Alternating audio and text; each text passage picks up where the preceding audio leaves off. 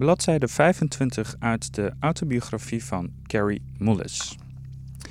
Een goede vriend, van wie ik een beetje over scheikunde en heel veel over het leven had geleerd, zei tegen me: Ik zou niet verbaasd zijn als je dit jaar de Nobelprijs wint. Maar hij dacht dat toegeven dat ik LSD gebruikte niet zo verstandig was. Surfen, vrouwen, LSD, is misschien iets te veel, vertelde hij me. Maar we wisten allebei. Ik laat me niet het zwijgen opleggen.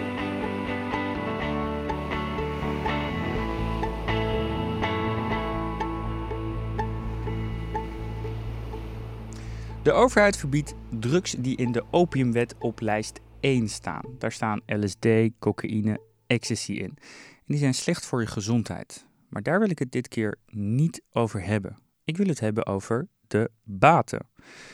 Ik ben namelijk benieuwd of drugs de wereld vooruit heeft gebracht. De voorbeelden daarvan uit kunst en muziek, die vind ik iets te makkelijk. En daarom ga ik op zoek naar grote uitvindingen die onder invloed van drugs zijn bedacht.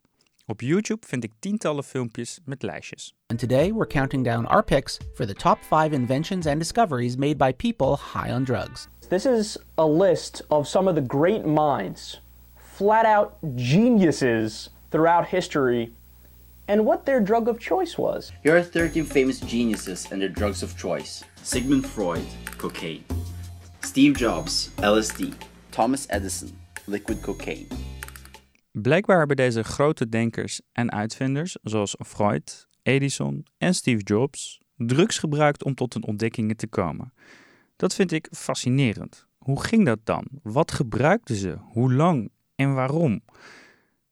Een van de grootste namen op dat lijstje is Thomas Edison, de uitvinder van de gloeilamp en blijkbaar groot fan van de cocktail Bordeaux-rode wijn en cocaïne. De cocktail noem je Va Mariani en het hielp Edison om langer wakker te blijven. Nou, dat vind ik nog een beetje mager. Ik ben niet overtuigd dat de gloeilamp niet had bestaan zonder deze cocktail. Een andere uitvinder, die ook in elk lijstje voorkomt, is Douglas Engelbart. Kennelijk de uitvinder van de computermuis. Maar die naam heeft hij niet zelf bedacht. I don't know why we call it a mouse. Sometimes I apologize. It started that way and we never did change it. Engelbart klinkt niet echt vrolijk en zeker niet als iemand die net drugs op heeft. Want klopt het wel dat Engelbart drugs gebruikte om tot zijn uitvindingen te komen? Ik betwijfel het. Het enige wat ik erover kon vinden is dat Engelbart ooit een keer meedeed aan een onderzoek naar de effecten van LSD. Meer dan dat kan ik niet vinden. En dan, dan stuit ik op de Amerikaanse biochemicus Carrie Mullis. Hij is nogal een karakter. Chemists are smelly. You know, we as a culture have pretty much rejected them. We don't want any chemicals in our food.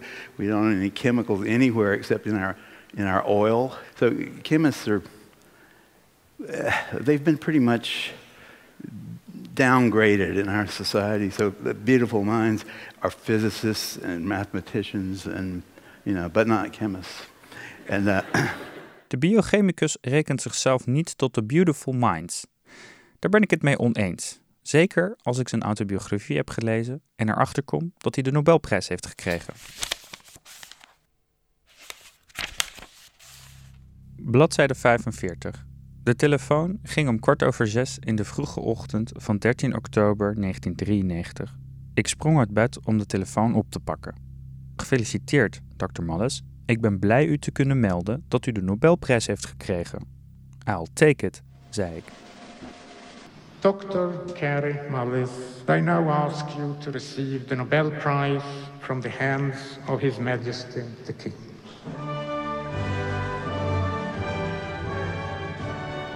Malles wint de Nobelprijs voor scheikunde voor zijn ontdekking van de polymerase kettingreactie. Een revolutionaire manier om zeer kleine hoeveelheden DNA te vermenigvuldigen en te gebruiken tot er genoeg van is om het te analyseren. De impact van zijn ontdekking op de wetenschap is groot, vertellen collega's. PCR was the fundamental technology which changed genetics and genetic biology. It made the science much more practical. How could the industry exist without it? I think uh, his discovery is immense.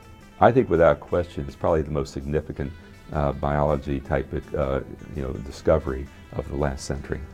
Carey has changed uh, science in a fundamental way. De polymerase kettingreactie, de PCR-techniek, is niet zomaar een ontdekking. Ziekenhuizen wereldwijd gebruiken deze techniek nog altijd om DNA-monsters te kunnen analyseren. Concreet betekent dit dat je ziektes zoals kanker vroegtijdig kunt detecteren. Mensenlevens redden dus. Ik vraag me af of Mullis daadwerkelijk de drugs nodig had om tot zijn ontdekking te komen. Daarom duik ik in zijn verleden. Mullis groeide op aan de East Coast van de VS, in een klein stadje, Lenoir, met amper 17.000 inwoners. Tijdens een presentatie beschrijft hij die tijd. Now, I, when I was a boy, was born sort of with this idea that if you want to know something, you know, maybe it's because my old man was gone a lot and my mother didn't really know much science, but I always thought if you want to know something about stuff, you do it, you, you make an experiment, you know, you get, you get like, uh, I just had a natural feeling for science and setting up experiments. I thought that's the way everybody had always thought. I thought anybody with any brains will do it that way. It isn't true. Een kind dat empirische onderzoeken deed toen jij en ik waarschijnlijk achter lieve heersbeestjes aanrenden. Dat klinkt als een voorbode voor een glansrijke carrière. En zo geschiedde het ook. Na de kleine experimentjes studeerde hij scheikunde aan de Georgia Institute of Technology. Hij trok vervolgens naar de West Coast om te promoveren in biochemie aan de Universiteit van Berkeley. En overal waar hij kwam, excelleerde hij. Zijn collega's vertellen in een wetenschapsvideo iets over hem. He's a very dynamic, uh, high energy person. A very creative and almost crazy kind of scientist. And that's to be encouraged. If you have a chance to have a conversation with Kerry, you'll come away exhausted. It's, it's impossible to keep up with the, uh, the dimension of his thought. Dat zijn precies de beschrijvingen die je verwacht bij iemand die de Nobelprijs heeft gekregen. Tot zover is het overzichtelijk. Van kleins af aan is Mullis al bezig met experimenten. Alleen heeft hij zijn achtertuin aan de East Coast vervangen door onderzoek aan Berkeley aan de West Coast. Maar ik heb mijn grote vraag nog niet helder. Hoe zit het met Mullis drugsgebruik? Daarvoor moet ik terug naar 1966, het laatste jaar dat LSD in de VS nog legaal was. Carrie wilde het verbod niet afwachten en was benieuwd naar de ervaring van LSD. Het was nu of nooit. Zijn vriend Brad, de enige langharige jongen uit zijn werkgroep, kon er wel aan komen. Bladzijde 75. Brad was een slimme jongen. Hij waardeerde het feit dat ik een berekening kon maken hoe lang het zou duren voordat de maan naar de aarde zou vallen. Brad had eerder geëxperimenteerd met psychedelische drugs en beloofde me te begeleiden door mijn eerste reis. Hij gaf me 1000 microgram LSD, omdat hij wilde dat ik helemaal uit mijn plaats zou gaan. Hij zei: Als je 100 microgram neemt, weet je dat je aan de LSD zit. Maar bij 1000 microgram weet je niet meer dat je iets hebt ingenomen. Je zou kunnen denken dat je naar bootjes op de Nijl aan het kijken bent in het oude Egypte van 3000 jaar geleden. Tijdens het avondeten kon ik mijn bord niet leeg eten. Ik moest alleen maar heel hard lachen. Ik ging van tafel en onderweg naar de bank realiseerde ik me dat alles wat ik tot nu toe wist gebaseerd was op een verkeerde veronderstelling. Ik viel door de bank naar een andere wereld, de volgende wereld.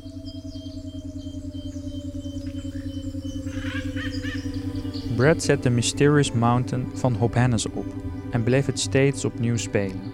Het was de perfecte achtergrond voor mijn reis. Ik zag ineens dat alle geloofsovertuigingen irrelevant werden. Carrie Mullis van het Technisch Instituut Georgia. Wie was dat personage eigenlijk? Ik was niet bang. Ik was niets.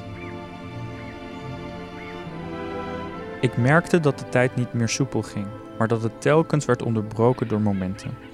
Ik viel tussen twee momenten diep neer in de bank en ik verdween. Mijn lichaam lag bijna vier uur op de bank. Ik voelde alsof ik overal was. Ik voelde me gelukzalig. Waar ik eerder vastzat in mijn eigen ervaringen, was ik nu vrij. De wereld was gevuld met allemaal kleine ruimtes waar niemand mij kon vinden of weten wat ik aan het doen was. Ik was alleen. Mijn geest kon zichzelf zien.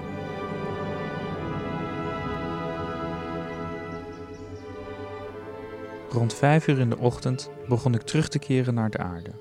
Het meest verbazingwekkende aspect van de hele ervaring was dat ik weer midden in mijn normale leven belandde. Het was zo fijn om de vogels te horen, om de zon te zien opkomen en te kijken naar mijn dochtertje die net wakker was geworden. De volgende maandag ging ik naar de universiteit. Ik herinner me dat ik op een bankje zat te wachten en dacht: dit was het meest ongelooflijke wat ik ooit heb gedaan. Ah, het klinkt als een life-changing experience. Maar heeft de LSD-ervaring ook echt te maken met zijn ontdekking? Is deze man niet gewoon al geniaal van zichzelf? Op het moment dat hij in 1983 zijn ontdekking doet, zit hij helemaal niet aan de LSD. Hij rijdt gewoon rond in zijn auto. Op een uitvinderschala legt hij dat moment uit. It's not hard to drive a car. And because I just went, and when I pulled out of there 10 minutes later, I had already written down on a little piece of paper I pulled out of my glove compartment and thought about in my mind exactly all the principles of PCR. That's how fast it was. It didn't take 10 or 15 years of hard work. In een ander interview gaat hij dieper in op het verband tussen zijn ontdekking en LSD. Hij voelde zich één met de moleculen toen hij de ontdekking deed. And I wasn't stoned on LSD, but my mind by then had learned how to get down there. I could sit on a DNA molecule and watch the polymerase go by, you know, and I didn't feel dumb about that. I felt like I, I mean, that's just the way I think. It's like I put myself in all different kind of spots, and I've learned that partially, I would think, this is again my opinion, through psychedelic drugs. If I had not taken LSD ever, would I have still invented PCR? I don't know. I doubt it. I seriously doubt it. Mollis is overtuigd dat hij zonder LSD niet tot zijn ontdekking zou zijn gekomen. Wat denk jij? Een scepticus of kleripolak zou kunnen zeggen dat het veel te makkelijk is om het toe te schrijven aan drugs. Je weet niet wat er was gebeurd als hij de LSD niet had gebruikt. Misschien had hij het dan ook ontdekt. Ik geloof Carrie Mullis. Ook al heb ik zelf niet eerder LSD gebruikt, ik ben wel bekend met de ervaring dat er door drugsgebruik luikjes in mijn hoofd open gingen. Vertel me in de app wat jij denkt. Kunnen drugs nieuwe inzichten geven en de mensheid vooruit helpen? En Michelle, bedankt voor de research.